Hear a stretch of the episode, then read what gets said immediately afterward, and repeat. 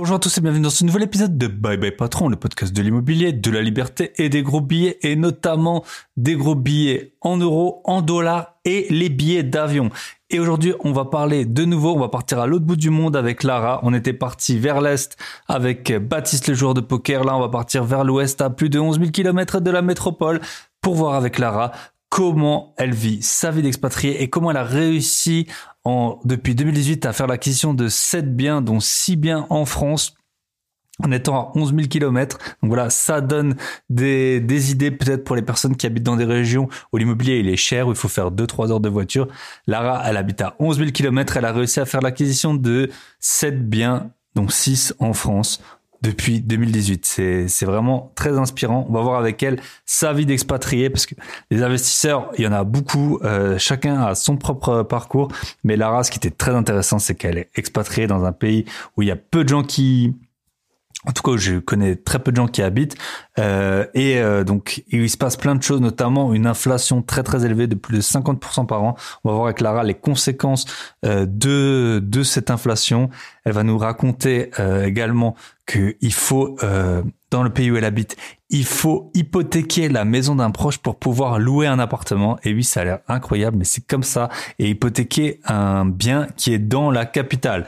Elle va aussi nous raconter son expérience avec un achat en viager qu'elle a effectué, avec euh, un viager qui a certaines conditions qui sont pas les plus courantes et qui est un système très euh, très intelligent je trouve pour les personnes qui ont soit un taux d'endettement qui est trop élevé soit les expatriés. On sait qu'on a parfois du mal à emprunter euh, dans les banques françaises.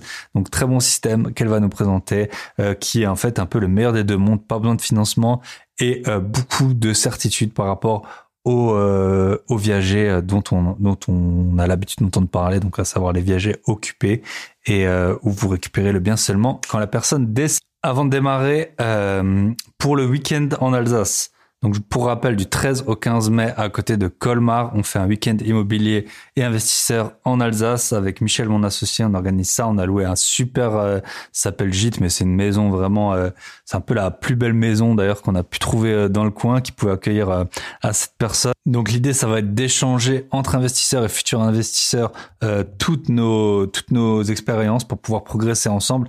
On va faire également intervenir plusieurs personnes de notre réseau. Il y a notre notaire qui va passer. Il y a un ami investisseur à nous qui a plus que 100 lots. On a également un chauffagiste. On sait à quel point c'est euh, critique en ce moment avec les DPE. Un artisan chauffagiste qui va passer, une personne qui est spécialisée euh, en location courte durée et notamment dans les plateformes Airbnb et Booking. Voilà, on a invité plein de monde.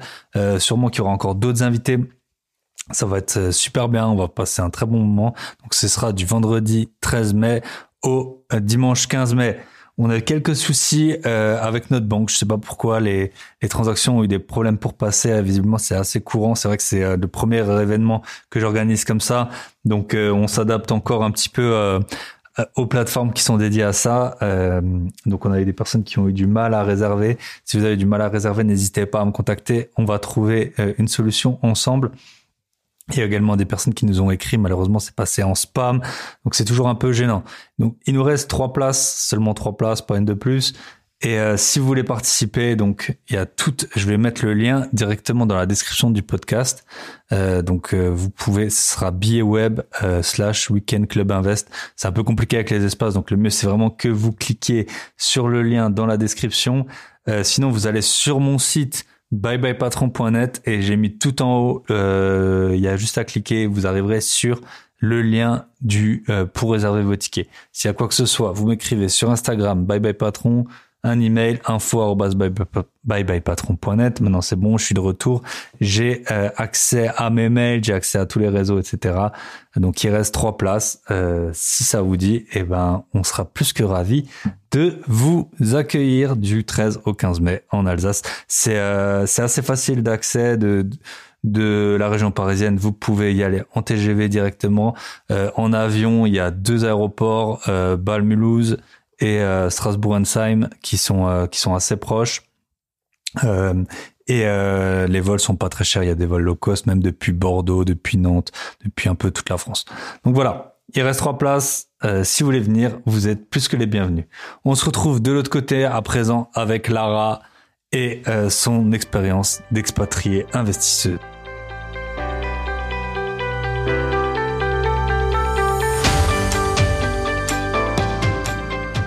Et bonjour à tous et bienvenue dans ce nouvel épisode de Bye Bye Patron. Et aujourd'hui, on accueille Lara. Lara qui a plein de choses à nous raconter, qui est une investisseuse atypique. Déjà, j'adore euh, forcément recevoir des femmes sur le podcast. J'essaie au maximum de d'avoir la parité des invités. C'est pas toujours évident. Donc là, euh, Lara, elle coche plusieurs des critères euh, euh, dont je suis tout le temps à la, recherche, à savoir une expérience atypique, et euh, représenter euh, le côté féminin des, des investisseurs. Donc, euh, ben, salut Lara, comment est-ce que tu vas aujourd'hui?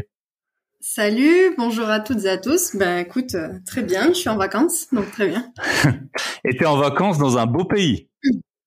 Ouais, en France. en France, voilà. Et donc c'est pour ça ta spécificité, c'est que pour toi la France c'est les vacances. Bah pour moi c'est souvent les week-ends et un tout petit peu les vacances. Et pour toi c'est les, les grosses vacances parce que euh, tu es euh, expatrié, donc tu peux peut-être nous, nous dire maintenant euh, un peu euh, ton parcours et où est-ce que tu habites, comment t'es comment t'es arrivé là? Ouais, ben euh, moi j'habite en Argentine, j'habite à Buenos Aires, donc à 11 ou 13 000 kilomètres. donc c'est pas mal et je suis arrivée il y a 11 ans maintenant. Là j'ai 31 ans, je suis arrivée à 20 ans dans le cadre d'un échange universitaire. En fait, c'était pour faire la, troisième année de, de, fac. Et moi, j'avais toujours voulu bouger, j'avais toujours voulu voyager. Et, euh, et j'avais pas beaucoup d'argent ni rien. Et j'avais vu que c'est un peu le même principe que Erasmus, tu vois. Enfin, Erasmus, c'est pour l'Europe. Et, euh, et en fait, les universités, elles ont des conventions avec d'autres universités dans le monde. Et je me suis dit, mais c'est génial tu peux avoir des bourses et puis étudier à l'étranger, etc. Et au final, tu as ton diplôme français, tu vois. Et donc j'ai fait ça et euh, je parlais pas bien anglais du tout. Et euh, comme moi j'étais à Toulouse, ben l'Espagne c'est plutôt à côté et on a déjà espagnol en deuxième langue et puis c'était un petit peu plus facile. Je me suis dit bon, ben, je vais prendre un pays qui parle espagnol. L'Espagne c'est un peu dommage parce que c'est juste à côté et c'est l'occasion de voyager. Donc j'ai fait des vœux du genre euh, Argentine, Mexique, Pérou. J'y connaissais rien, mais finalement j'ai eu l'Argentine et c'était la meilleure chose qui pouvait m'arriver. Donc euh, j'ai débarqué là-bas en 2011. En fait, au début pour faire euh, un échange de six mois. Et au bout de six mois, je me suis dit non mais euh, j'ai une vie de dingue, c'est génial, donc je vais rester six mois de plus. J'ai écrit à la fac, ils m'ont dit oui oui c'est bon, vous pouvez faire un deuxième semestre. Et à la fin de l'année, je me suis dit non mais je peux pas retourner en France comme ça alors que ben déjà voilà j'avais des bourses d'études, j'avais que quatre matières, on faisait la fête tout le temps. Buenos Aires, c'est une, ville de fou, tu vois. Donc je me suis dit, non, mais là, je vais rentrer en France, ça va être la déprime. Non, non, non. Du coup, j'ai, convaincu la fac de faire mon master aussi en Amérique latine. Donc j'ai fait une deuxième demande de mobilité et je suis partie au Chili, euh, dans une ville qui s'appelle Valparaiso. Donc c'est un petit peu plus au-dessus de, de Santiago. Une ville portuaire très jolie. Euh, assez atypique, euh, avec des, des maisons de couleurs euh, en tôle sur les collines, etc.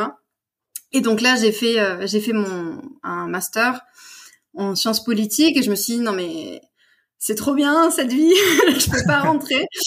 du coup, j'ai je suis retournée à la fac et j'ai dit oui, euh, je vais m'inscrire de nouveau dans le même master, tu vois, enfin un autre différent, euh, change deux trois mots. Et, euh, et, comme ça, j'aurai des conventions de stage et je fais un an pour faire des stages et je reste en Amérique latine et je vois où est-ce qu'on prend, tu vois. Et euh, bon là, j'avais plus de bourse et tout, je bossais, je bossais dans un bar la nuit, mais mais en fait, euh, voilà, tu vois, j'avais 21 ans, je faisais plein de trucs, donc euh, c'était euh, c'était quand même la belle vie, quoi. Et, et du coup là, j'ai fait des stages au Chili, je suis retournée en Argentine et après, je suis allée en Uruguay euh, dans une administration. Ça s'est bien passé. Et finalement, je suis restée trois ans en Uruguay. Euh, donc voilà, ça commençait à faire un bon nombre d'années. Euh, après, je suis retournée en Argentine. J'avais euh, j'avais mon copain qui était en Argentine. À chaque fois, on essayait de voir à, à distance. J'essayais toujours de revenir vers l'Argentine, en fait. On s'est à peu près bien débrouillé. Et 2017, je suis retournée en, en Argentine après l'Uruguay. Et voilà, j'y vis depuis de nouveau depuis 2017. Ouais. Ok, 5 ans. Ouais, c'est ça, quand on part. Moi, ça fait aussi 11 ans maintenant que je suis parti euh, de la France et, euh, Et je me souviens en fait quand j'ai quand j'avais été j'avais été passer des entretiens d'embauche et j'en avais raté qu'un seul et c'était en fait parce que moi je savais pas à l'époque si j'allais rester ou pas. Enfin, tu vois, ou si j'allais rentrer en France. Et du coup, je l'avais dit au, au recruteur que qu'en fait je voulais faire je sais plus. Bah, après, j'étais jeune et naïf. Hein. Bah, après, j'avais réussi d'autres entretiens, mais à lui, je lui avais dit que bah, je voulais faire ça et que je trouvais que c'était un bon parallèle avec mes études en France. Puis il m'avait dit, mais en fait, personne. Euh, c'était aussi un Français. Il m'avait dit, mais personne rentre, euh, personne rentre en France une fois qu'il a commencé. Et, euh, et après, j'avais appelé euh, quand, quand on m'avait dit qu'on m'avait pas pris, j'avais appelé. Puis la RH m'avait dit ouais, c'était bien passé. C'est avec ce gars que ça s'est visiblement pas bien passé. Et je suis sûr que c'était parce que je lui avais dit euh, que que, que j'avais pour intention encore à l'époque de, de, de rentrer. Mais c'est vrai que ouais. maintenant, parfois on a envie de rentrer. Enfin, je sais pas pour toi, moi, parfois j'ai envie de rentrer. Puis parfois. Euh, puis maintenant, ça fait trop longtemps que je suis parti et je sais que c'est le bon rythme que j'ai, moi, ma, ma relation, le temps que je passe en France et puis le temps que je passe à l'étranger même. Mais voilà, au début, tu sais pas. Hein. C'est ouais, c'est dur. Ouais. Puis toi, t'es beaucoup beaucoup plus loin quoi. Quand t'es en Europe, ça va. Quand t'es euh, quand t'es en Argentine, puis t'as le décalage horaire. Hein. Franchement, ça ça joue euh, pas mal aussi, je pense. Hein, de pour en revenir là, de 6-7 heures de décalage, euh, ça t'as pas les mêmes journées quoi. Les ouais, c'est ça. Là, nous, on vient de passer, comme on vient de changer d'heure, là, on est passé à 5 heures de décalage. Ouais. Et déjà, ouais, ouais, c'est, tu le sens, quoi. Le bon plan, c'est d'avoir un job en France ou euh, en Europe ou je sais pas aux États-Unis, au Canada, et avec le salaire euh, européen ou américain, tu vois, vivre en Amérique latine. Ça, c'est sûr ah. que, ah ouais. bon. Mais t'as le décalage horaire, quoi. Tu te fais des journées. Euh, tu te lèves tôt. En décalé. Ouais, tu te lèves tôt. c'est ça, tu te lèves tôt. Mais après, c'est vrai que personne, évidemment, plus personne t'embête. Si t'as une boîte euh, en France et que tu et que tu, travailles en Amérique latine, l'après-midi, tu peux être focus sur un truc à faire et personne t'embête. Ouais. Et du coup, bah, je voulais voir avec toi. Euh, bah, comment, bah, justement, tu peux peut-être raconter ta vie de mélange de local et expat. Qu'est-ce que tu as comme côté local maintenant après 11 ans? Et puis, euh, qu'est-ce qui qu'est-ce qui te manque? Qu'est-ce qui te différencie des Argentins? Voilà comment c'est la vie d'expatrié parce que c'est vrai qu'il y a beaucoup de gens qui ont pour projet euh, surtout euh, quand tu reçois les taxes foncières et puis les impôts sur le revenu de s'expatrier. Donc si tu pouvais montrer un peu les bons et les, les moins bons côtés de, de, de ta vie en en, bah, en Amérique latine et en Argentine plus particulièrement. Ben déjà c'est pas la même vie que t'as quand tu débarques euh, à 20 ans où t'es étudiante euh, qu'après à 31 où ça fait 10 ans que t'es déjà sur place quoi.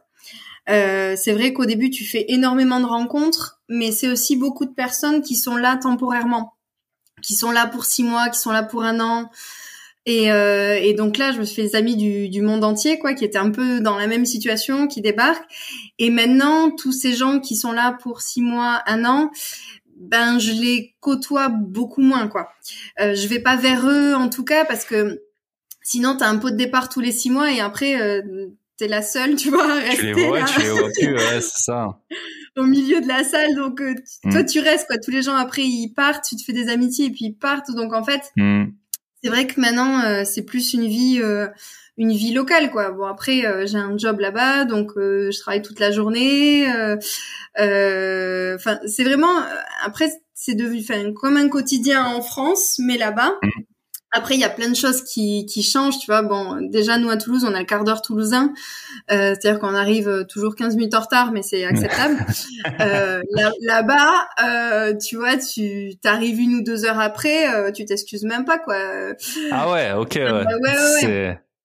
T'as des, Quart d'heure toulousain, ça je connaissais pas, mais elle est une Il n'y a pas ça en Alsace. Ah non, chez nous c'est euh... chez nous c'est à l'heure. Tu, tu, ah quand tu, tu, parles aux Alsaciens, ils, ils, bah je connais des gens par exemple des avocats et tout quand ils ont des affaires dans le sud, tu sais, ils ont des sortes de confrères, ils se passent les ils disent c'est c'est l'enfer. Pour nous c'est l'enfer, c'est comme notre pays quoi. Les gens ils ont pas du tout les les mêmes, la même... Ah, chez nous t'es es tout le temps enfin ça se fait pas d'être en retard hein, et les gens ils sont normalement pas en retard quoi. alors que c'est vrai que ah dans le sud euh, ouais nous alors un peu un peu ouais.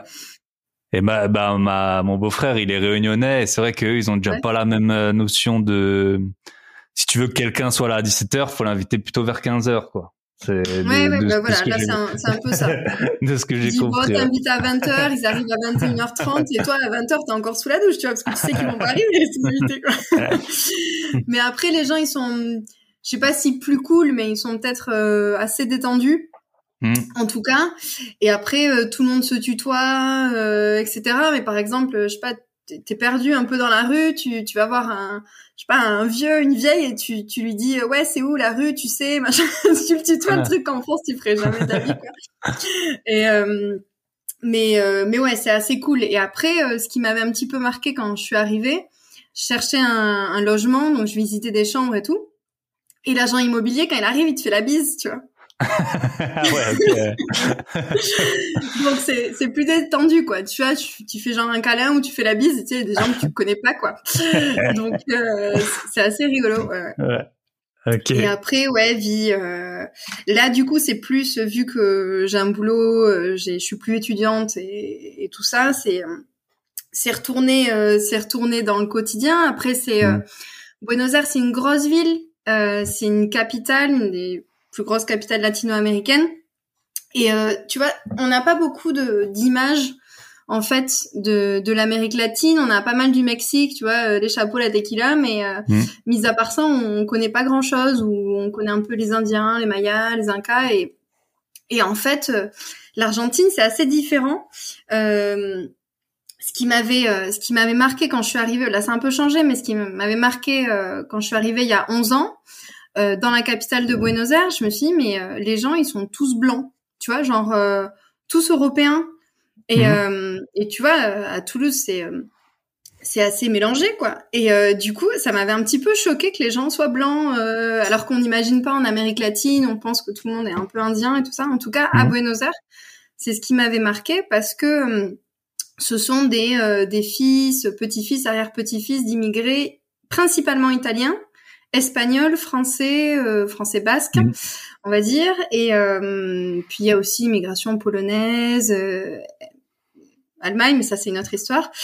ouais, ça et donc voilà, il y avait et, du coup ils sont à Buenos Aires, c'est très européen. Déjà euh, la capitale et tout ça, l'architecture, euh, c'est des petits bouts de Paris, des petits bouts de Madrid, des petits bouts de Rome, tu vois.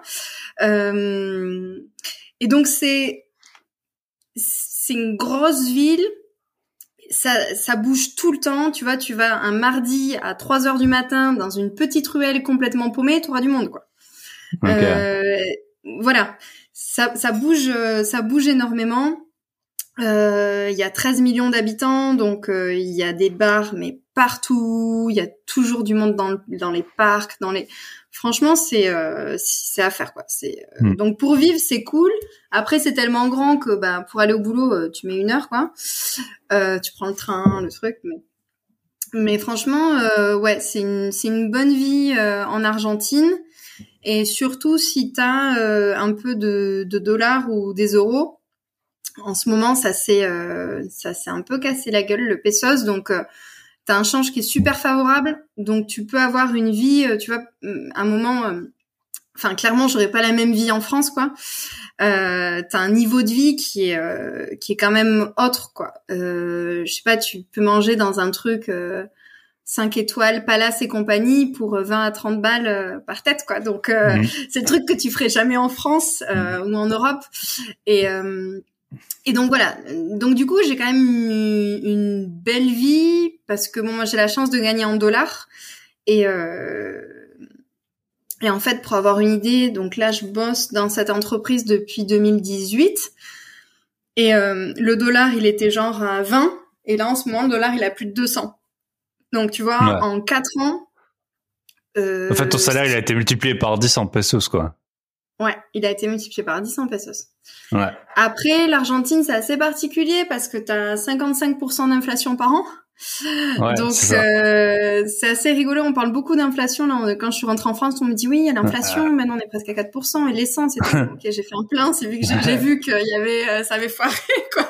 Il y avait un truc qui avait pas marché là. Mais euh, ouais, nous c'est c'est le quotidien en fait. En fait, ta vie elle est rythmée par. C'est aussi pour ça que bah, je voulais qu'on en parle un peu. Ouais, ouais.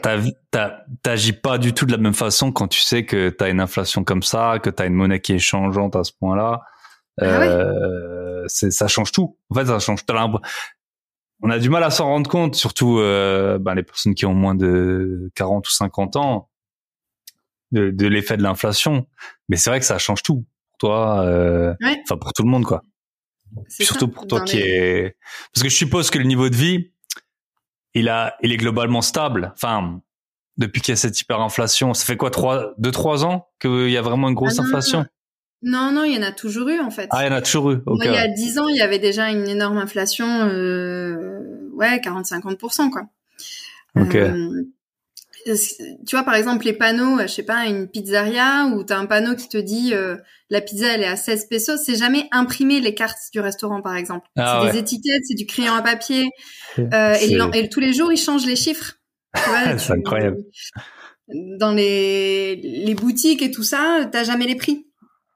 Ah ouais. Euh, hmm. Et ça change tout le temps. Et, et quand il y a les prix, c'est écrit en papier et tous les jours, ils les changent, tu vois. Ouais. Ouais Donc c'est assez impressionnant. Après, tu... comment tu gères et, comment les Argentins ils gèrent cette euh, cette inflation? Parce que du coup, t'as aucun intérêt à épargner l'argent que tu gagnes, en fait. Non. Eh ben, voilà, c'est un peu ce que je te disais où il y avait du monde dans les rues tout le temps. Parce qu'en fait, vu que ton argent demain il vaut rien, eh ben autant euh, sortir, se prendre une bière, tu vois. Donc, euh, donc ils sont pas mal festifs, euh, ils vont pas mal, je sais pas, au resto, ils sortent tous les trucs, c'est bondé tout le temps. Mais parce qu'en fait, ton argent demain il vaut rien, donc autant te le dépenser quoi. Ah, incroyable. Donc c'est un peu un autre mode de vie aussi. Euh, plus égal que fourmi, quoi, tu vois, où vraiment les gens ils, ils, vivent. Après, c'est pas tout le monde, hein, bien sûr. Ouais.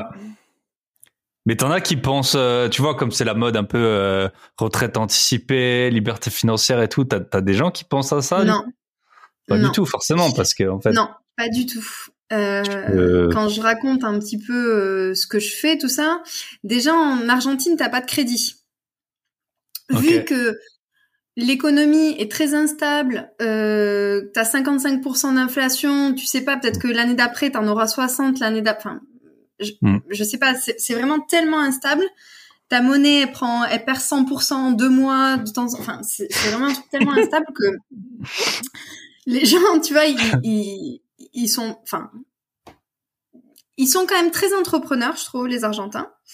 Euh, ils entreprennent beaucoup, tu vois, ils ouvrent beaucoup de de commerce, de trucs. Ils se lancent beaucoup parce qu'en mmh. fait, euh, il faut que tu te débrouilles. T'as 50% d'inflation, t'as un truc qui part en cacahuète tous les deux ans.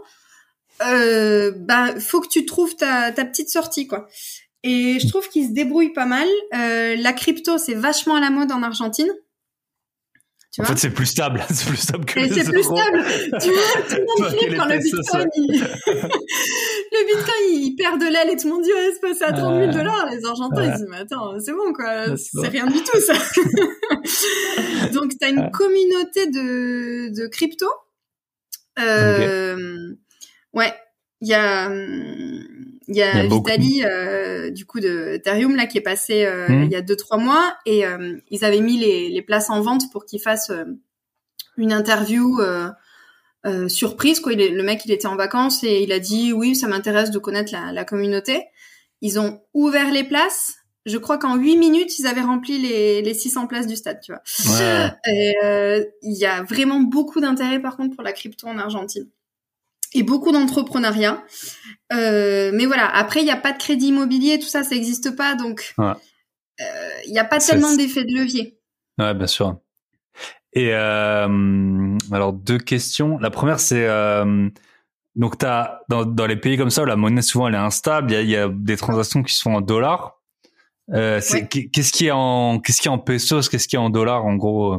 Est-ce que les prix sont toujours, par exemple ta pizza elle va toujours coûter je sais pas 4 dollars et du coup, euh, en fait, ils font le change ou comment ça se passe en fait pour euh... Ouais. Alors tous les prix sont en pesos. Mhm. Euh, et après, si toi tu convertis ce que valait une pizza il y a 10 ans et ce qu'elle vaut aujourd'hui en dollars, ça sera à peu près le même dollar. D'accord. Si tu le convertis. Euh, mais en fait, ils suivent, euh, ils suivent l'inflation. Tu dis, il y a 50% d'inflation, ben, je sais pas, ta bouteille d'huile, elle, elle, vaudra 50% de plus, quoi.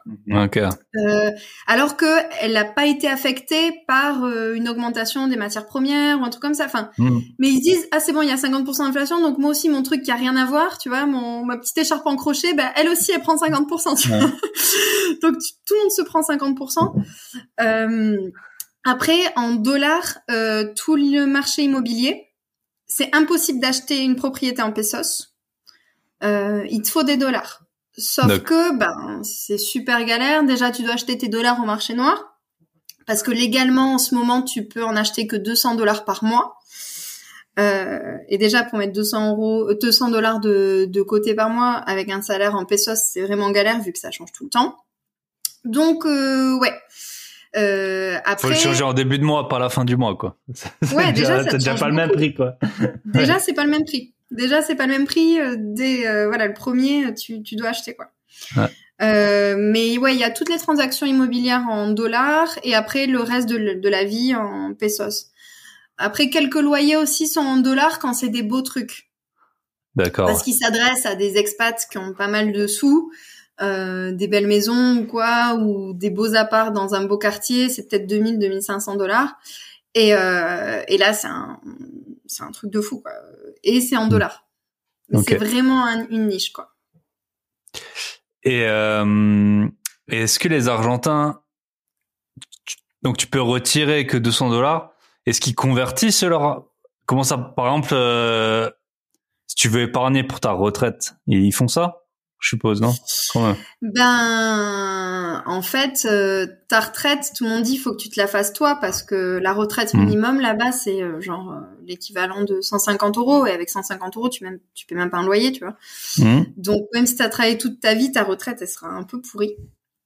Donc euh, ouais, ils essaient d'acheter euh, dans la pierre, mais encore voilà, il faut il faut quand même avoir des sous, un petit héritage ou ouais, Des trucs comme ça. vraiment vraiment pas facile quoi. Ok. Et tes prix, par exemple, ton forfait téléphonique et tout, il change tous les mois? Ou quasiment quoi.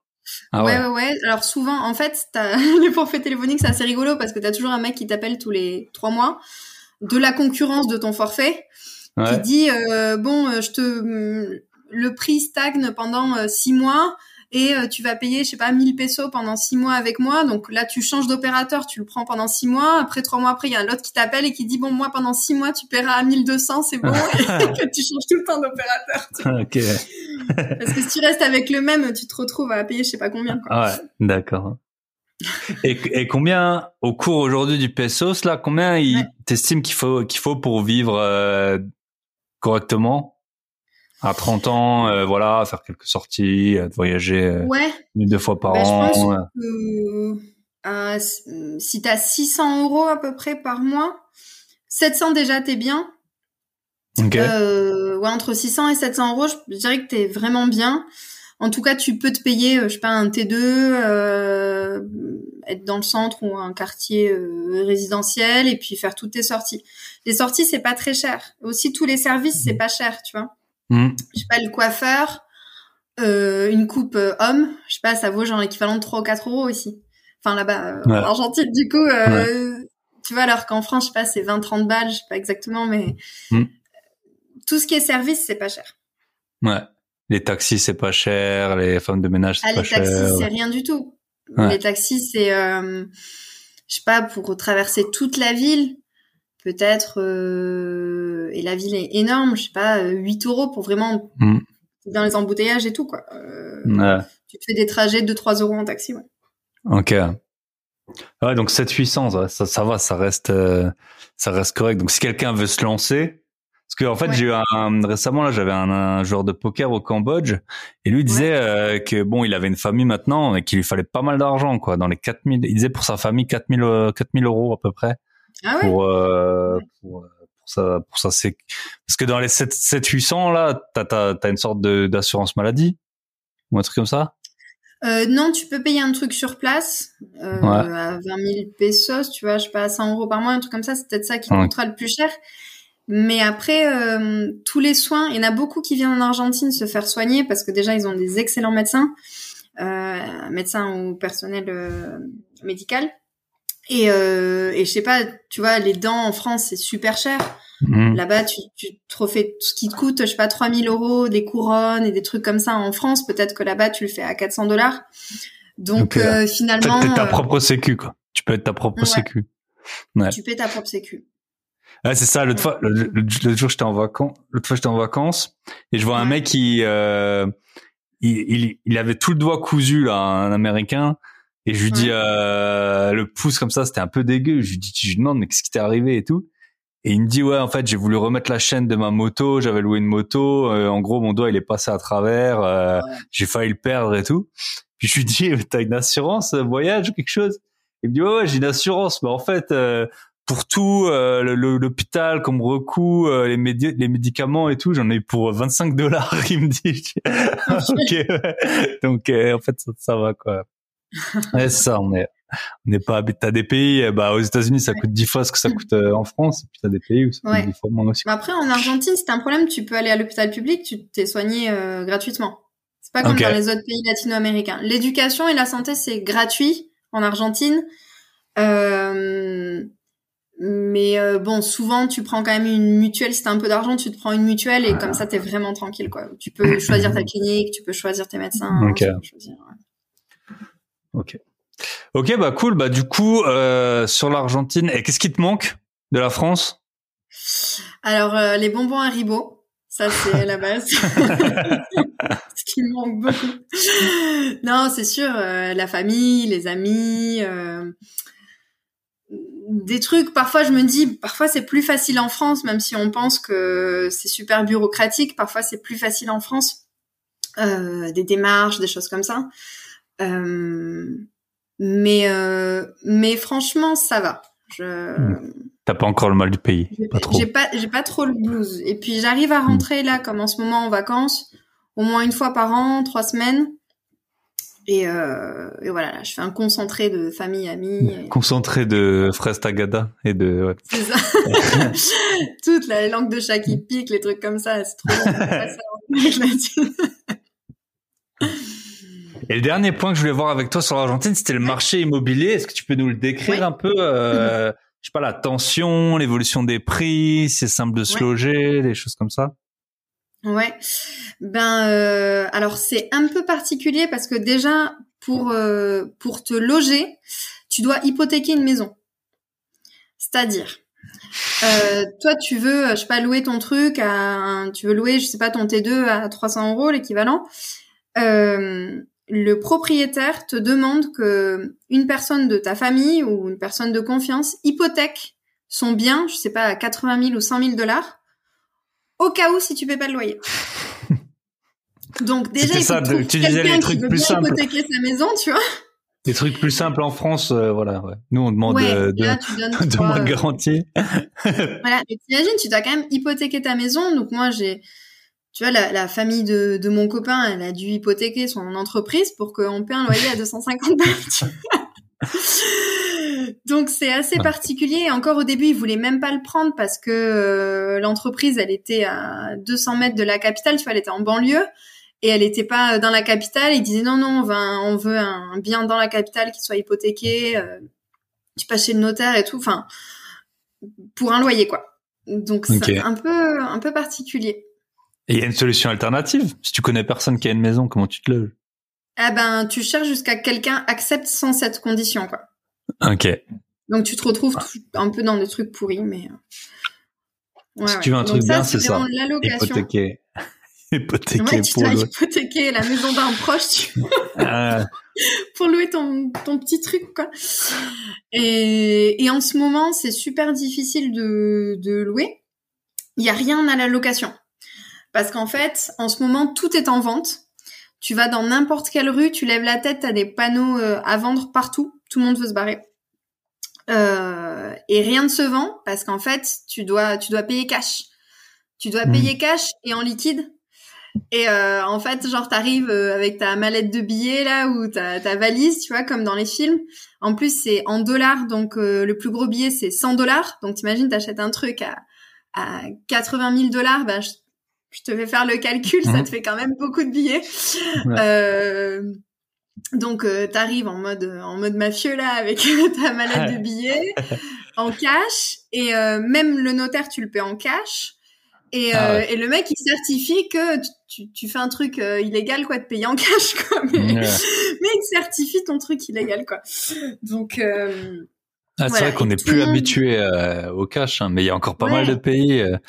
bah, j'étais par j'étais au Japon. Au Japon, tu dois payer plein plein de trucs en cash.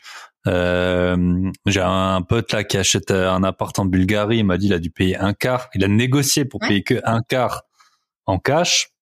Ouais. Mais euh, des trucs comme ça, quoi. C'est t'as, pas mal de pays où, c'est encore là, quoi. Ouais. C'est en cash. Et tu, et, tu connais un mec qui s'appelle euh, Mr Beast? Sur YouTube Ça te parle? Non. C'est un des plus. Non. Bah, c'est un gros gros YouTuber. Il a genre 80 millions d'abonnés et il distribue de l'argent. Euh, Mr Beast, il s'appelle. tu peux regarder, c'est assez drôle. il, il, il, offre, euh, en fait, tout l'argent qu'il a de YouTube, il le donne quasiment. Et il mhm. donne des paquets de dollars, mais des trucs de, des, à un moment, il a deux caméramans, il leur donne euh, deux sacs de sport avec 50 000 dollars, il leur dit, ouais, celui qui, celui qui a le dernier qui lâche, en gros, je lui donne les 50 000 dollars. Et tu vois, tu vois, c'est lourd, quoi. C'est vraiment des, des, des, grosses quantités de billets. Un, bah oui, c'est clair. Nous, avec les 500 euros, euh, t'as trois billets déjà. c'est ton salaire, tu vois. ouais, ouais c'est ça, t'es là. Tu touches, tu touches, tu touches. c'est clair. Ok. Mais euh, ouais, du coup, euh, donc il y a plein de trucs à vendre. Donc le marché, pas de location, beaucoup de ventes beaucoup de ventes euh, et tous les gens ils veulent pas mettre en location parce qu'en fait les achats c'est en dollars. Tu vois un bien immobilier c'est tu l'achètes toujours en dollars et tes loyers sont en pesos. Et maintenant le peso hmm. il vaut rien. Donc ils disent c'est même pas la peine que je me prenne la tête je me prenne la tête avec un locataire parce que ça va me rapporter quoi 100 balles sur mon bien euh, qui vaut 150 000 euros enfin 150 000 dollars ça sert à rien tu vois Mmh. Et en plus, il faut le mec qui va pas payer, il va tout me casser. Euh, je le mets même pas en location et j'essaie de le vendre. Et, euh, et en fait, tu vois, les ventes, normalement, la moyenne d'une vente, donc c'est pas quand même aussi tendu qu'en France le marché. La moyenne d'une vente, avant c'était un an et en ce moment c'est quatre ans la moyenne d'une vente. Ah ouais. Donc et tous les six mois, ils baissent les prix, du coup. Ouais. Et t'as beaucoup de biens qui sont en vente euh, longtemps, quoi, donc vide. Ouais. Ça, en fait. ouais, tout à fait. Ok. Ah, donc pour se loger, si t'as pas 150 000 dollars dans, dans la mallette, c'est un peu compliqué, quoi. Ouais. bon, sinon tu te trouves, je sais pas, une auberge de jeunesse, un truc comme ça. ouais. Ok. Euh, super. Et eh ben maintenant, on va en venir à ta vie de d'investisseuse. Après 32 minutes de podcast. Euh, et encore, encore, on s'est appelé pendant presque une heure avant, avant de commencer le, le podcast. Donc, euh, bah c'est super. Euh, on a, j'ai bien envie d'avoir ton avis parce que t'as, tu, bah tu multiplies les contraintes. Donc, t'es investisseuse euh, en France, on va le voir. Ouais. On sait, je le sais à quel point, euh, même si j'ai toujours eu des financements euh, des banques françaises, quand t'es pas résident fiscal français, c'est compliqué. Alors que je suis en Europe. Euh, donc, comment t'as pu faire tes investissements? Voilà, les financements, la gestion combien t'as de biens. Voilà. Bah, raconte-nous un peu ta vie d'investisseuse. Ouais, bah déjà, ça a commencé en 2018 et en fait, euh, ou 2017, et j'avais tellement de boulot, j'étais tellement fatiguée que je me dis, putain, c'est ça la vie, tu vois, de, de travailler autant et tout ça. En plus, quand t'es Amérique latine, tu gagnes pas non plus des 100 et des 1000, donc je me dis, enfin, où est-ce que ça va tout ça?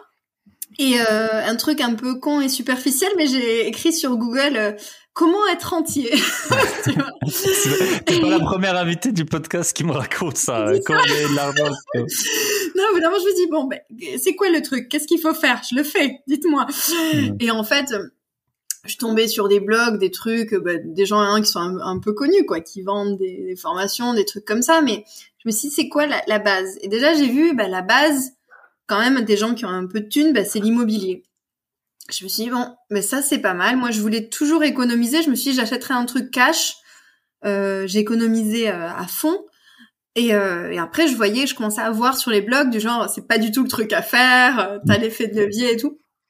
Donc je me suis dit bon, intéressant. Donc j'ai commencé à suivre, enfin lire pas mal, suivre des vidéos, des trucs comme ça. c'est un peu bateau, mais et finalement, enfin genre les vidéos d'Ian Darwin, des trucs comme ça quoi. Et, et en fait, lui, il avait interviewé un mec qui disait qu'il avait eu genre 32 refus à la banque et finalement, bah, il suffit d'avoir un seul oui, donc euh, bah, le 33e ou un truc comme ça, et eh ben c'est bon, il avait eu son prêt et ça suffisait. Quoi. Et je me suis dit, bah voilà, c'est tout, faut insister quoi. Donc, euh, et ce mec, je j'ai commencé à le suivre et, euh, et j'ai vu qu'il avait monté une société d'investissement clé en main. Et, je commençais un petit peu à le suivre et je me suis dit, ben ça a l'air carré son histoire. Euh, et la boîte, elle venait d'être créée. Mais comme je suivais déjà un peu avant, ce mec, je me suis dit, bon, pourquoi pas? Euh, Et du coup, j'ai contacté et, euh, et il m'a mis en relation avec un, chasseur IMO, tu vois, sur Toulouse. Et je lui ai dit, bah voilà, je vais acheter un bien. Euh, je suis en Argentine, tout ça, donc euh, moi, je peux pas visiter faut que tu me trouves un truc et il faut que je, je, puisse acheter à distance et puis voilà tu seras mes yeux mes mains euh, tout quoi Hmm, mon portefeuille. j'ai donné euh, vraiment 100% euh, confiance alors que je connaissais pas trop quoi. Hmm. Mais c'était un truc d'investissement euh, clé en main, donc je me dis bah, déjà il va voir ce que c'est un truc rentable. bon voilà. Et en fait ça s'est super bien passé. Et donc j'ai commencé à acheter le, le premier comme ça. Et et en fait pour le financement je suis allée voir un courtier. J'étais de passage sur Toulouse et euh, je suis allée voir un courtier euh, là dans le centre de Toulouse qui était euh, qui avait déjà été en contact avec des gens de ma famille qui avaient eu le crédit et tout comme ça. Donc je me suis dit, bon je vais le voir à lui. Et je lui dit écoute bon j'ai un CDI je gagne en dollars c'est pas ouf pour la France mais j'ai toujours mis de côté et genre j'avais 20 ou 30 000 euros de côté donc voilà et je j'ai jamais été à découvert, tu vois, j'ai des comptes mmh. nickel. Après, voilà, je gagne pas énormément, mais je suis, j'ai des comptes propres, quoi. Et, euh, et j'avais un espèce de vieux PEL, tu vois, genre à HSBC. HSBC, il m'avait dit euh, non, c'est mort, il faut que tu mettes au moins 40% d'apport. Enfin voilà, ils, m'ont dégagé, quoi. Donc le courtier, il m'a dit, euh, je sais, je vais appeler une banque et je vais lui expliquer ton cas. Et du coup, il appelle, il dit oui, c'est une petite jeune. Voilà, je sais plus, je l'ai peut-être 30 000. Il dit il a 30 000 euh, sur un PEL. On te passe le PEL chez toi si tu si tu la prends pour son crédit. Euh, elle met tous ses comptes chez toi et tout ça. Euh. et en fait, c'était le directeur d'agence directement qui l'avait appelé. Il a dit bon ben ok, je la reçois. Moi, je partais le lendemain ou un truc comme ça la banque allait fermer, donc je suis allée dans le bureau genre du, directeur d'agence et il m'a dit c'est hmm. bon, on ouvre un compte, après on fait la demande de crédit, machin. Et en fait, il m'a fait confiance et euh, et voilà, il avait vu euh, mon copain qui était argentin, il aimait bien le football, tu vois, il a dit ah ouais c'est bien l'Argentine et tout. je pense qu'il avait aucune idée de que le pays était euh, en quatre morceaux au niveau économique, tu vois. Il a dit ouais c'est pas mal bon, elle est sympa, euh, elle a pas l'air de faire trop d'histoire, quoi, tu vois. Donc en fait, ils m'ont accordé le crédit. Ok. Euh, ouais, grâce au courtier en fait, qui m'a mis en relation directement avec ce directeur d'agence. Comme quoi, c'est possible. Et tu peux nous dire un peu les chiffres? Combien t'as payé? Combien ça se loue? Combien t'as mis d'apport? Oui. Euh, ben combien, combien coûte le le prestataire? Clé en main? En général, je trouve que c'est assez raisonnable. Enfin, par rapport à un agent immobilier, de ouais, ouais. vas-y je t'écoute ben euh, alors c'était euh, déjà c'était j'ai signé fin 2018 et l'acte de vente l'acte authentique euh, début 2019 donc c'est déjà pas les mêmes prix que maintenant tu vois et c'était l'appart à 73 500 à Toulouse pas dans le centre-ville mais un quartier résidentiel dans une résidence sécurisée avec piscine espace vert un truc assez mignon quoi euh, les frais d'agence, c'était 5800, un truc comme ça. Euh, que j'ai inclus dans le crédit. Le courtier, c'était genre 800 ou 1000 balles, à peu près. Euh, après, il y a eu un peu de travaux, mais c'était peinture, cuisine et ameublement. Et en fait, j'ai tout fait rentrer dans le crédit. J'ai mis 1500 euros d'apport. Ce que tu appelles les frais d'agence, c'était les, les, frais du clé en main, du prestataire? Oui. ouais. Oui, oui, oui, oui. Ouais, donc c'est pas, je trouve que c'est pas très cher par rapport au service qu'ils fournissent, c'est vrai. Euh. Ouais, c'était 5000 et 5800, je crois. Et après, voilà, okay. euh... Et franchement, euh... franchement bien parce Et c'est quoi comme appartement? Studio T1, C'est un T2 T2. Non, T2. T2, T2. genre 40 mètres carrés. Ok. Et comment ça se loue? Et là, je le loue euh, 680. Charge comprise. Ouais. J'ai Avec 50 le pisciniste. Le pisciniste du Sud. ouais. Ouais, mais du coup, euh, pas mal. Et je me suis dit, Ouais. bon, mais c'est génial, tu vois, tout sauté. Ah.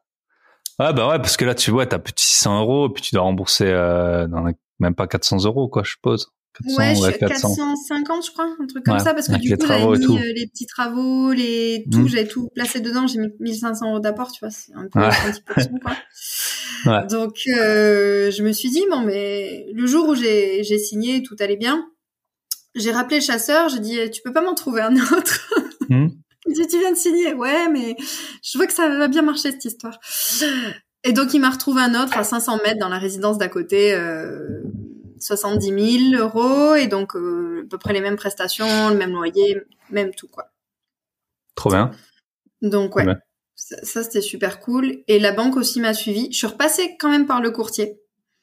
J'ai pas fait direct agence parce que je voyais qu'il se connaissait bien, qu'il allait bien gérer le truc. Et puis finalement, tu vois, même si c'est 1000 euros dans le crédit sur 20 ans, tu le sens même pas, quoi. Ouais, bien sûr. Bien sûr. Les- L'important, c'est d'avoir le crédit, quoi. Donc, Les frais de, ouais, les frais de, c'est, c'est exactement ça. Pour faire ma petite pub, j'ai sorti euh, un, un petit livre il y a moins d'une semaine, là, débuté dans l'investissement locatif, et j'en parle de qu'est-ce qu'il faut négocier ou non à la banque. Et c'est vrai que ce qu'on veut, c'est l'argent. Moi, euh, mes emprunts, je paye quasiment tout le temps au moins 700 euros de dans ma banque de frais de ban- frais bancaires. Mais bon, moi, je veux l'argent, je veux l'argent. S'ils me disent, euh, s'ils me Ouais. disaient 1000, eh ben, je paierais 1000, hein, franchement. Quand, quand t'as le projet qui tourne. pareil, j'ai jamais négocié ça. Ouais. Voilà, il y a des choses qui se négocient, il y en a d'autres qui qui se négocient pas. Mais ce qu'on veut, c'est l'argent. Donne-moi l'argent. Voilà. C'est ça. On veut l'argent et c'est Ouais. tout. Lisez quand même l'offre de prêt, mais euh, bon, ce qu'on veut, c'est l'argent. C'est clair. Non, mais c'est Ouais. clair. Par exemple, euh, l'assurance PNO, c'est pas forcément la moins chère dans la banque. Ouais. Mais j'ai pris les assurances partout chez eux. Hmm. Euh, tu vois, s'ils veulent que je prenne une assurance du téléphone, je, je le prendrai, tu vois. Ils doivent faire aussi Ouais. leur petit contrat, les Ah, bien chiffres. Puis c'est gagnant-gagnant, quoi. Surtout quand t'as ouais, quand t'as trouvé un banquier ou un courtier de de, conf- de confiance qui te donne de l'argent. Ok, Ouais. et donc ça c'était en deux. Ouais, t'es allé assez vite, hein, vu la distance. Ça c'était en 2018, 19, 2019. Début 2019, c'était le premier. Et euh, à la même date, euh, février 2020, j'avais le deuxième. Ok. Ça a un petit peu traîné parce que, en fait, euh, pour avoir une assurance de prêt, vu que j'étais expat, euh, la banque le faisait plus. Et, euh, et je crois que c'est un courtier d'assurance d'Alsace justement qui nous a trouvé, Ah, bah voilà. un- voilà, qui a résolu le truc quoi. Voilà. lui, il avait, lui, il avait pas le quart d'heure toulousain, lui. Tu l'as appelé. il il a- il vite fait trouver là. Mais Et je crois, j'ai mes banques en réussi à Alsace, il y en a beaucoup qui ont le quart d'heure, euh, c'est même pas le quart d'heure toulousain, c'est le mois toulousain, quoi. Ok. Donc Et le donc, plus dur il c'était t'a trouvé. l'assurance finalement. Ah ouais. Et, Ah, bizarre. Ouais, c'est la première fois que j'entends ça. Ouais. Et ouais, ils veulent pas assurer, euh, tu vois. des- Ouais. Ouais, l'Amérique latine, il y a des armes, de la cocaïne et tout ça, hein. C'est pour ça, hein. Les gens. Ouais, mais ça c'est plus du nord, en Argentine, Mais ouais, mais bon, je sais. je sais. quand même, quand même. Et euh, ok, maintenant t'en es où? Parce que bon, Et, si euh, t'avais ouais, que non, deux biens, tu passerais pas sur le podcast. Hein. Faut pas rêver non, non, plus. non, hein. Il y a un ticket d'entrée. hein. après, j'ai profité du, du confinement euh, et je, je commençais sur mon canapé à regarder les, les offres, le bon coin et tout. Et là, je vois euh, un bien, un T3, euh, genre dans une ville de 10 000 habitants, une demi-heure de Toulouse. Et euh, vraiment charmante, c'est nous on a de la petite briquette euh, rouge, enfin rose euh, rouge, et euh, c'était super beau. Mais c'était genre un T3, 56 mètres carrés, 70 000 euros, 75 000 euros publié. Et, euh, et là, j'ai harcelé mes parents en disant euh, est-ce que vous pouvez aller le, le voir, tu vois. Donc euh, en plein Covid, confinement, il y avait des jours où on pouvait, il y a des jours où on pouvait pas, je sais pas. Et ils sont allés, ils m'ont envoyé une vidéo, j'ai dit ok, je prends.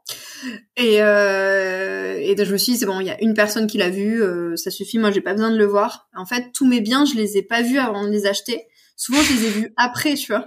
ok. Je les ai vus après et, et je me dis bon, ben au pire j'ai une mauvaise surprise, mais si t'enchaînes, tu vois, si t'as une mauvaise surprise sur plein de biens, ben c'est pas grave, tu vois. Et puis c'est le jeu, je suis pas là, donc euh, Hmm. tant pis quoi. Donc euh, ouais, mes parents ils ont envoyé la vidéo, j'ai dit c'est bon, je prends. Donc euh, là j'ai mis pas mal d'apports parce que je me suis dit, je sais- en fait je savais pas si ça continuait de passer. Euh, bien que j'étais pas tellement endettée, tu vois, mais j'ai pas un super Hmm. salaire pour la France. C'est ça le problème. Euh, le truc qui leur plaisait bien, c'est que je mets 100% de mon salaire de côté. Même si c'est pas un salaire de fou, tous les mois j'économise 100% de mon salaire et en fait je vis avec, euh, enfin on vit avec les pesos qui servent à rien, tu vois, de, de mon copain. Vu qu'il faut les dépenser, ben on dépense ça et du coup mes dollars je les mets de côté.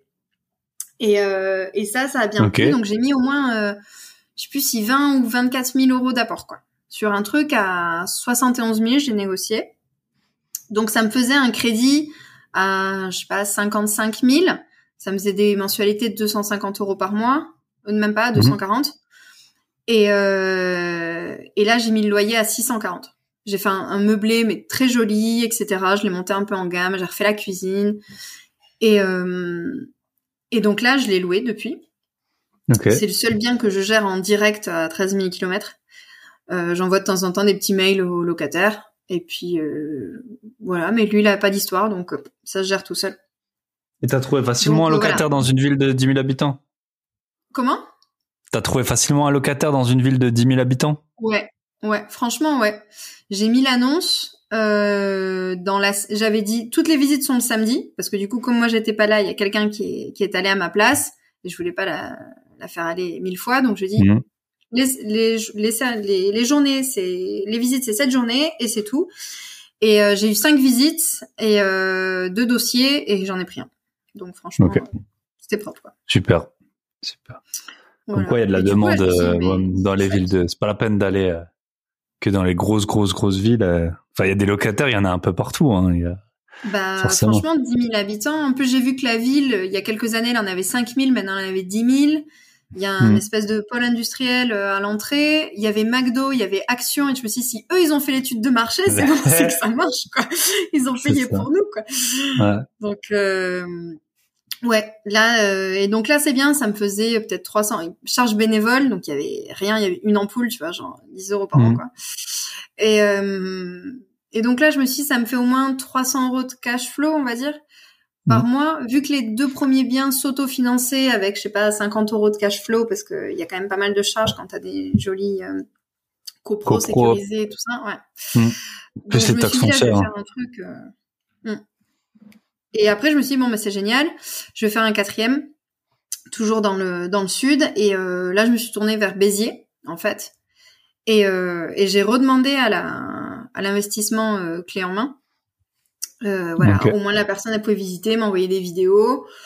J'embêtais personne. Et ils se prenaient une commission et puis me trouvaient un truc rentable. Donc ils m'ont trouvé un, un studio 30 mètres carrés à Béziers, à côté de la gare. Euh, et en tout, ça m'a fait avec les frais de notaire, les frais de de cette agence euh, clé en main et tout, ça m'a fait genre 40 000 euros. Euh, Ouais, c'est pas cher.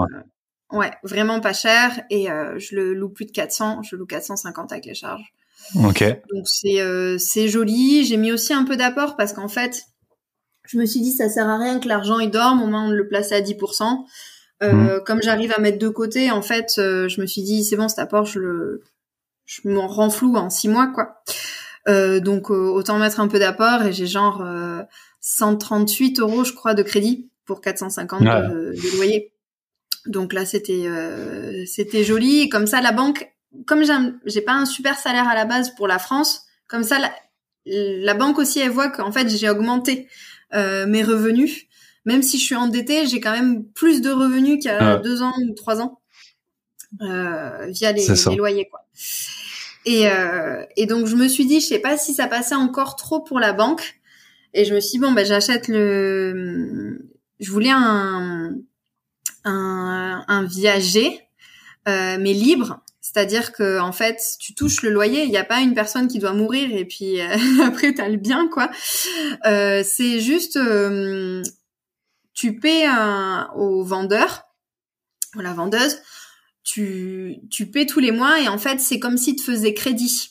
Donc t'as plus besoin de la banque Et euh, si tu as un locataire dedans, tu peux y vivre ou avoir un locataire. Et si tu as un locataire, bah, tu récupères les loyers. Donc en fait, je me suis dit, c'est une petite alternative à, à, la banque parce que euh, voilà, t'as pas besoin de demander de crédit, t'as ton loyer et t'as ta rente que tu dois donner à ton ton vendeur, à ton crédit rentier, du coup, ça s'appelle. Euh, et c'est un Jusqu'à son décès. Ça, je me suis c'est pas mal. Ouais. Et ça, pour ceux qui n'ont pas des situations top top, euh, soit qui sont à l'étranger, tout ça, ben c'est pas mal parce que tu as quand même ton financement et tu dépends plus d'une banque. Et c'est un financement privé, quoi. D'accord. Et, c'est facile, ça, ça va être assez rare à trouver, non? Ouais, ouais, ouais. J'avoue que j'étais, euh, j'ai bien cherché. Euh, il y a un site euh, de viager qui s'appelle René Coste. Mmh. C'est là où il y a la plupart des annonces. Et dis-toi que par exemple les, les loyers, pardon, les viagers occupés, donc c'est là quand il y a la personne qui vit dedans, le vendeur qui vit mmh. dedans et qui doit mourir pour que tu récupères le bien, en gros. Eh ben ça, ça représente 90 ou 95% du marché. Ouais, c'est les viagers libres, il n'y a pas grand chose quoi c'est euh, ouais, 5 hmm. à, 10% et, euh, et moi j'ai choisi un truc à terme c'est-à-dire que l'échéance l'échéance elle est connue à la base moi je paie sur pendant 12 ans à la personne qu'elle meure ou pas par exemple si elle meurt je continue à payer à ses héritiers le, le vendeur et euh, et voilà c'est 12 ans quoi qu'il se passe je paie pendant 12 ans donc ça enlève aussi un peu les, les aléas euh, du, viager. Et en fait, euh, j'ai eu pas mal d'histoires sur ça. Et euh, donc là, ça fait presque un an que ça traîne. Normalement, là, je signe le mois prochain. Le crédit vendeur, lui, il a plus le temps, lui. C'est un vieux. ouais, non, mais ça va. Et puis, euh, elle, de toute façon, c'est voilà, c'est 12 ans de qu'elle aura de rente. Et, euh, et du coup, je me suis dit bon, ben j'en fais un autre au milieu parce que ça traîne tellement. Tant qu'il y a un peu de sous sur le bah compte, je me suis dit comme ça, il voit qu'il y a des sous. Et donc, je voulais absolument faire passer une vente avant de payer le bouquet du, du viager. comme ça, il voyait que j'avais un peu de sous. Et là, j'ai acheté euh, un, un, T2 à Narbonne, en fait, donc dans le sud aussi. Euh, un T2 60 000 euros. J'ai mis euh, volontairement euh, 10 000 euros euh, d'apport pour euh, voilà justement montrer que j'augmente mes revenus et que j'ai une un tout petit crédit de, de rien du tout, mhm. tu vois, c'est genre 250 euros par mois ou 260. Et, euh, et là, j'aurai un loyer, normalement, euh, j'ai fini cette semaine la mise en meublé. Et euh, j'aurai un loyer de 460, quelque chose comme ça. Super. en fait, c'est pas, enfin, là, ton, alors c'est pas du tout la même zone que moi, mais souvent, euh, fait, les rentas, tu les trouves parce que, en fait, on, je sais pas si t'as suivi, mais on a, avec Michel, mon associé, on a huit, huit membres là d'un, on appelle ça le club mhm. invest et on les aide à investir. Et c'est vrai que moi, je dis toujours, les, en fait, les rentas, c'est sur les biens pas chers. Y a pas de, il y a, il y a, y a, et où que tu sois en France, c'est comme ça parce qu'en fait, les loyers ils sont plus ou moins fixes. Et euh, au-dessus de, même je parlais, j'avais fait une interview avec un agent immobilier parisien, euh, au-dessus de 140, 150, t'arrives plus à trouver de la renta, même à Paris et en, province, souvent euh, déjà à 100, 110, 120, c'est vraiment les limites quoi. Et en fait, c'est bah les chiffres que tu donnes, ça, ça le prouve tout à fait. C'est faut acheter des biens pas chers, faut acheter des biens pas chers dans des endroits qui craignent pas. Enfin, en tout cas, moi, c'est ça le, c'est ça. ça. le critère. Et là, et la demande, c'est le troisième point, quoi. Faut qu'il y ait de la demande, mais le principal, c'est que ça craint pas, parce que pas que t'aies ben, la flemme d'y aller ou que les gens qui habitent, euh, voilà, ce soit pas, ouais, ce soit pas les meilleurs profits. Ok. Ça, voilà. bah, ça soit pas un loyer payé par la CAF, quoi. ouais, c'est ça. c'est on évite en général. Et euh, ouais, super intéressant. Et du coup, pour en revenir à ton viager là, parce que c'est vrai que c'est assez atypique. T'as, je suppose, t'as fait les calculs. Par exemple, vu que c'est forcément, il a un coût, ce, ce, cette non incertitude et que tu puisses l'utiliser. Tu sais combien tu payes, par exemple, enfin combien tu vas payer en 12 ans. Je sais pas si le bien il vaut 50, tu vas payer 60 000 ou un truc comme ça. C'est quel ordre de grandeur? J'ai remarqué que quand même les annonces étaient un tout petit peu plus au-dessus du prix du marché. Même si les agents immobiliers disent que pas du tout, c'est exactement le prix du marché. Moi je trouvais quand même qu'au prix du mètre carré etc c'était euh, c'était quand même un petit peu au dessus Euh, après, je me dis c'est le prix de de pas passer par la banque quand t'es Ah, bloqué ou quand t'as un, voilà t'as un profil qui qui correspond plus euh, ou t'es trop endetté ou quoi. Du coup, euh, euh, moi ça va me coûter, euh, je mets euh, 20 000 de bouquet. Donc le bouquet c'est un, comme un apport quoi Mhm. euh, que tu verses directement au vendeur. Euh, et après, j'ai une rente tous les mois pendant 12 ans de 470 euros. Et, euh, et le loyer, il est un peu plus de 600. Donc en fait, ça va s'autofinancer. Mais je suis que sur 12 ans. Donc je me dis, dans Mhm. 12 ans, je finis de payer ça. C'est pas un truc que je veux garder. Et, euh, et peut-être que soit je le revends, soit je le revends aussi comme une vente à terme. C'est-à-dire que tous les mois, on me file, je sais pas, 500 euros et ils payent le bien, quoi. Ok. Euh, ça peut être. euh, Et c'est un bien qui, qui, qui- donc qui était évalué à combien par l'argent? Et combien tu l'évaluerais euh, ou- Ouais, il était euh, en tout, ça fait euh, 90 000 parce que t'as les les frais de d'agence euh, qui sont presque à 8 000, etc. Euh, moi, je pense que il est peut-être euh, 5 ou 10 000 euros dessus. Ok. Euh, mais en même temps, il y a, c'est une ville où il n'y a pas énormément de biens à vendre. Il y a quand même une demande locative forte. Donc, tu as quand même une bonne renta. Euh, pas, pas ouf, mais euh, tu peux quand même aussi... Ça fait longtemps que le locataire est dans les lieux. Euh, Ah, il est déjà là, ok. Ouais, il est déjà là depuis genre 8 ans.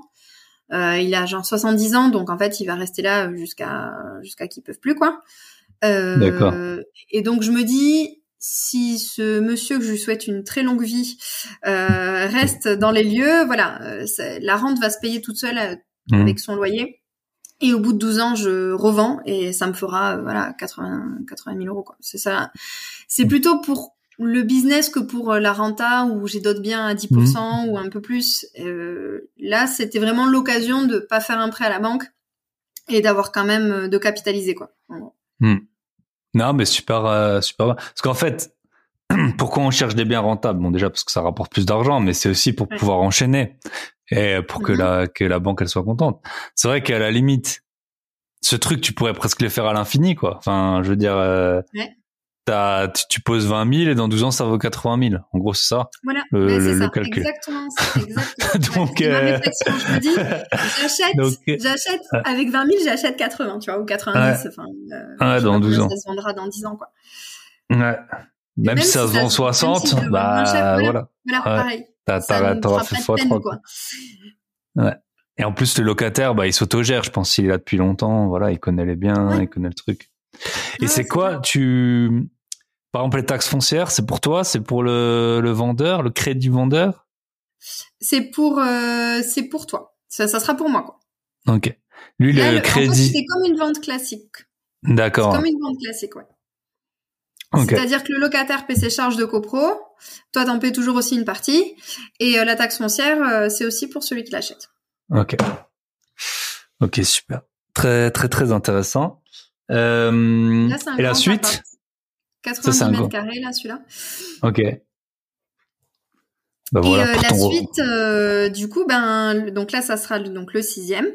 Et euh, le septième, ben, je vais l'acheter à Buenos Aires parce que vu que le marché est, il y a beaucoup de biens en vente, ce qu'on disait un peu tout à l'heure, il y a beaucoup de biens en vente et et il n'y a pas d'acheteur parce qu'il faut arriver avec ta mallette de cash comme dans les films. Et ben, du coup, j'ai trouvé un petit truc dans le centre, 30 mètres carrés pour pour euh, 39 900 dollars, enfin moins de 40 000 dollars, donc ça va faire euh, quoi, 36, 37 000 euros, 36 000 euros, quelque chose comme ça. Ça a un peu changé là les taux, mais en gros c'est ça. Et, euh, et là, soit je le passe en, en courte durée, euh, Mhm. Airbnb. Euh, tu peux louer, euh, je sais pas, 30 euros la nuit parce qu'en ce moment, bah, avec le Covid, il y avait plus de touristes et tout ça. Là, ça repart. Euh, et puis euh, sinon, je pensais à un étudiant euh, international, euh, euh, tu vois, ou quelqu'un qui fait un stage pendant six mois, vu que en fait, ils peuvent pas louer parce qu'il faut hypothéquer un bien. Ouais, voilà. Euh, du coup, euh, ils galèrent à trouver un petit appart, euh, quelque chose. Il y a très peu de meublé en Argentine, il n'y a pas de meublé. Donc je vais le meubler, je vais faire un peu de travaux, je vais le meubler. Et du coup, je vais essayer d'avoir une petite rente comme ça en dollars ou en euros. Un étudiant international, au moins que ça, au moins que ça s'autofinance. Et c'est tellement pas cher en ce moment que je sais que je le revendrai euh, plus cher dans quelques années quoi. C'est Mhm. vraiment l'occasion euh, l'occasion du marché en ce moment, c'est vraiment intéressant d'acheter en Argentine. Quoi. Si t'as un peu de cash. Et une belle, et une belle valise qui ferme bien. Ouais, une valise, une valise qui ferme bien.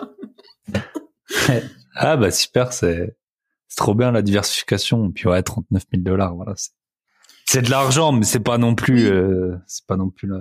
Ça peut faire x2, x3, même si ça perd un peu. Bah, C'est comme un peu en Floride, euh, en Floride en 2008 ou dans, dans plein de de- d'autres pays. C'est sûr qu'il y a eu ça, en espérant que ça remonte après. Après, c'est toujours pareil quand ça remonte.